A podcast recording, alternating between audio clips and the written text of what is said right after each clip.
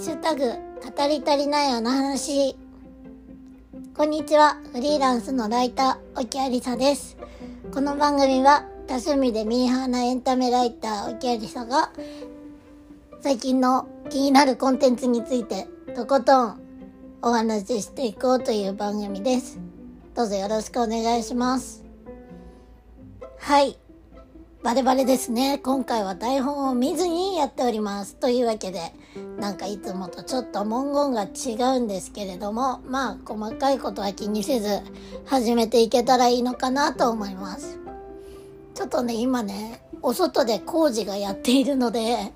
あのー、もしかしたらちょっと時折ブロロロロみたいな音とか鳴ってるかもしれないんですけど、あまり気にせず聞いていただければいいのかなと思います。よろしくお願いします。はい。オープニングトークもそこそこに今回は珍しくもう本編に入っていこうと思うんですけれどもいや今日はね正直話したいことがね2つあるんですよでもちょっとねあのー、2つ話すにはどちらもボリューミーになっちゃうかなっていうのとあまりにも関連性がない話なので今日は一つに絞ってお話できればなと思います。じゃあ何について話すかっていうと、あれですね。もう最終回を迎えた真犯人フラグについてお話しさせていただければいいかなと思います。えー、真犯人フラグ皆さん見ていたでしょうか？えー、私はですね、あのー、最初はちょっとね、あの、怖い系が苦手ということもあって、あ、また面白そうなドラマが始まったなと思いつつも、あの、未視聴でいたんですね。ただ、あの、12月に佐野隼人さんと、あの、吉根京子さんに真犯人フラグので、あの、インタビューさせていただきまして、えー、それをきっかけに、あの、過去作というか、あの、過去の放送された回も全て見まして、なんか、あ、これなら見れるかもじゃないけど、あの、見れたんですよ。うん。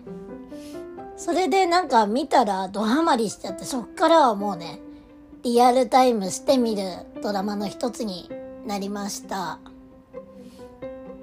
いやーなんか、ああいう考察系ドラマっていうのは、皆さんこう、結構ネットとかを見ると、もうよく見てるなっていうところまで考察して見るじゃないですか。でも私はなんかもう、正直その考察力みたいなところは本当に苦手で、ただただこう毎週、えー、次どうなっちゃうんだろうの気持ちで見てるので、あんまりこう推理とかしながら見ていたわけではないんですね。ただ、まあ、あのー、なんとなく、こう、ああ、この人怪しいんじゃないかとか、やっぱり見てる中で思うじゃないですか。うん。で、なんか私の中でもそういう人がいたわけですよ。はい。じゃあ、ここから先ちょっと、あのー本編についてお話しするので、もしネタバレ嫌だよっていう方がいたらここで一旦止めていただいて、また帰ってきていただければいいかなと思います。はい、皆さんよろしいでしょうか？ここからがっつり私はネタバレをしていきたいと思います。しかも最終回のね、もう放送終わってますから。うん。でね、あのー、私はずっとあの、真帆が怪しいんじゃないかなと思ってたんですよ。あの、まあ、怪しいっていうのは、こう、裏で操っていたという意味で、なんか、こう、誰かを殺したとかではないけど、なんかの鍵を握ってるのは真帆なんじゃないかなと思ってたんですね。だから、こう、最終回の時も、実は、あの、河村かみずほと真帆が手を組んでるんじゃないかと思っていたんですよ。うん。だからね、なんか、今回放送された、あの、最終話見て、真帆のことをこう、ストレートに、あの、殺してしまったのが、河村だったっていうのは結構意外でしたね。なんか何かを隠してるんだなとか実はなんか知ってることあるのかもなみたいなことは思っていたんですけどまさかこう一人であんなこう本当に首に手をかけてね殺してるなんていうふうには思わなかったのでうんすごい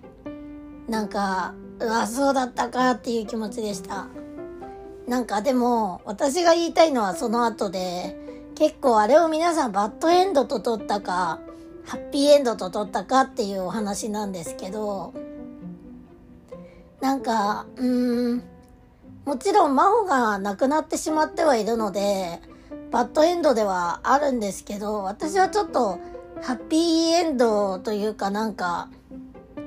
あのいわゆるこう胸くそ悪い、まあ、胸くそ悪いんですけどなんかちょっと救われた気分みたいなのもどこかにあったんですよ。というのは結構視聴者投票とかでも真帆って後半に行くにつれてあのー、怪しい人みたいなのであの、みずほが圧倒的ではありましたけど、あの、ランクインしてたじゃないですか。で、でも、あの、西島さん演じる相良良介が、あの、本当に家族のことが大好きで、あの、時折ね、こう、家族みんなのことを疑う描写が前半多かった中で、あの、ちゃんと、良介が描いている真帆家族のことを大好きな真帆は本当だったんだなっていう意味では私すごい救われた気がしたんです。なんか実はこう真帆の指示であのあっちゃんも光もあの誘拐されたんじゃないかとか真帆ちゃんがこう裏で何かしてるんじゃないかみたいなこととかが途中多かったせいかもしれないんですけどうん。なんかあの、河村くん帰らせてって言って、光とあっちゃんと、りょうすけとご飯が食べたいみたいな、りょうちゃんでしたっけ？なんかご飯食べたいって言ったシーンを見て、なんか、あ、真央さんは確かに一度こう過ちを犯して、あのー、浮気というか、不倫をしてしまって、で、そのことをこう、林とあのあった出来事をずっと負い目に感じていたけど全然こう続いてるとかじゃなくて本当うん家族のこと好きですごいそういうことも悔いてるっていうところがねなんかあよかったな描いたまんまの真帆さんだったって思ったんですよ。でなんかこう川村があの自分の手の内を明かしてなんでこういうことしたかみたいなところを最終回ではかなりあの時間を割いて説明していたんですけどなんか結局は全部涼介の羨ましさだったわけじゃないですか。こう嫉妬っていうとなんかクソみたいなところがあってでもなんだろうなこう嫉妬っていうと妬みが大きくてあのもちろん川村も涼介のことを嫉妬していたっていう言葉で片付けたらそうなんだと思うんですけどこうわいいな羨ましいなって親友だからこそ思っていたのがどんどん行き過ぎてなんだよこいつっていう憎しみに変わっていってっていうその描写でなんか絶対にこうしてはいけない方向に転んでいっちゃったみたいな、うん、ところを感じたらすごい河村も悲しい人だなと思いつつ。であのあれですよね。最後真帆のその亡くなってしまった真帆と涼介が対面するしもう私あそこでボロボロ泣きました。あの河村があの才能にいたけた涼介にお前ならこの物語どうやって終わらせるんだって、ちょっと熱くなって、さあ俺を刺せよじゃないですけど、こうアイスピックを渡して、言うシーンがあるんですけど、そこで、涼介っていうのは、絶対に憎いと思うんですよ。魔法を殺すなんてしかも大親友がもう信じられないってなると思うんですけどそこでこう真帆にあのー、100人読んだら100人がつまらないという物語かもしれないけど僕はあっちゃんと光とのこう日記のような小説を書き続けるよって言ったシーンですね。ちょっと思い出しても泣きそうなんですけど。あの結局のところ涼介っていうのは本当にこう裏表がなくてずっとこうまっすぐにただ自分が本当にこう素直に生きてきただけの人っていう終わりなのもすごい良かったなと思います。河村がこう周りからの評価とかを気にしているのに対して涼介は全然何でしょうこう周りからの評価よりも自分と自分の目の前にいる人が幸せだったらそれでいいっていう本当に当たり前のことを望んでいてうんなんかそのまっすぐさみたいなところがすごく素敵だなと思いましたし涼介もなんかこう嫌な人で終わらず本当になんか大丈夫っていうぐらいの天然具合のまんま終わっていったのが私はすごい良かったかなと思いましたうん。もちろんなんか疑心暗鬼にはなりますよね。自分の親友がっていうのは全然違う人だったりした方がダメージは少なかったと思うんです。でもなんかうん。こう犯人を前にしても親友だからなのかわかんないですけどあんな振る舞いできるかなって思ったらなんかすごいこう嫌な終わりじゃなかったなって思いました。うん。あとはみずほですよね。ずっとみずほが疑われていたと思うんです。視聴者投票とかでも。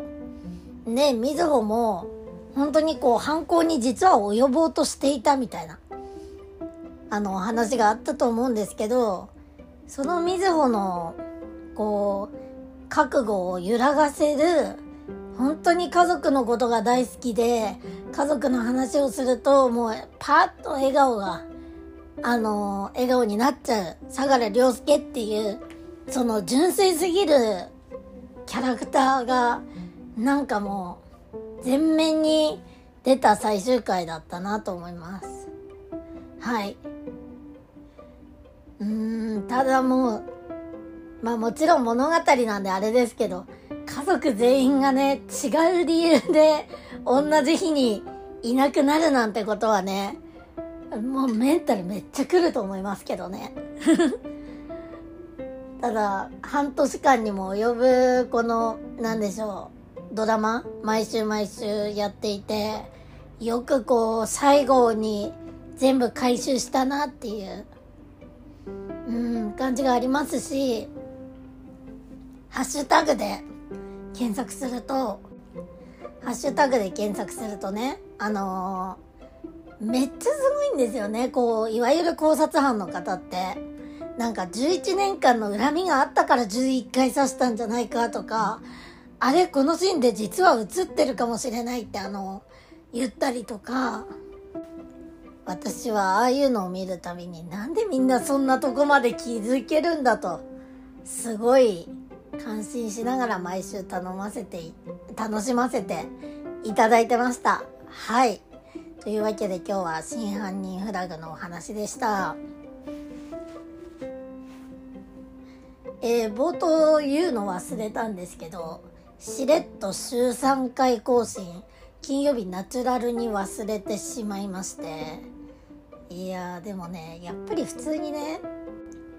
1日の再生数がもう一桁台のこの番組を撮るのにあの置きやりは何分かけてるんだとまずこれ話すのでだいたい15分から20分でしょでプラスしてあの、ちょっとしたカットもしてるんですよ。あの、あまりにも噛みすぎちゃったり、セリフ忘れちゃったりしたところとかは、こう、聞くに耐えないかなって思って切ったりしてるんです。で、BGM つけて、まあ、アンカーさんは本当にこの携帯一つでピッピッピッってできるんで、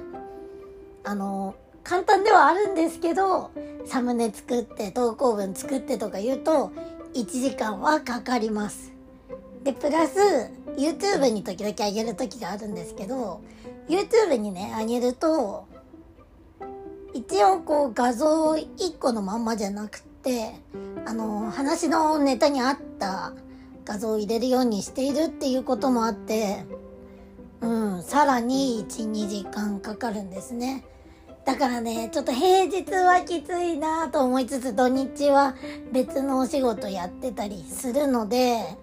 うん、どうしようね。週3じゃなくてもいいのかなでも向井さんはさ、春から週4でやるんだよ。帯番組を。じゃあ私週3でへこたれてられなくない？みたいに、ちょっと思っちゃうんですけどね。まあ、それもこれも聞いてくださる方が増えたら、モチベも変わるのかなはい。そんな感じで思ってます。じゃあそんなわけで、はい。今日も一日、頑張ろう 締めの言葉が決まりません。バイバーイ。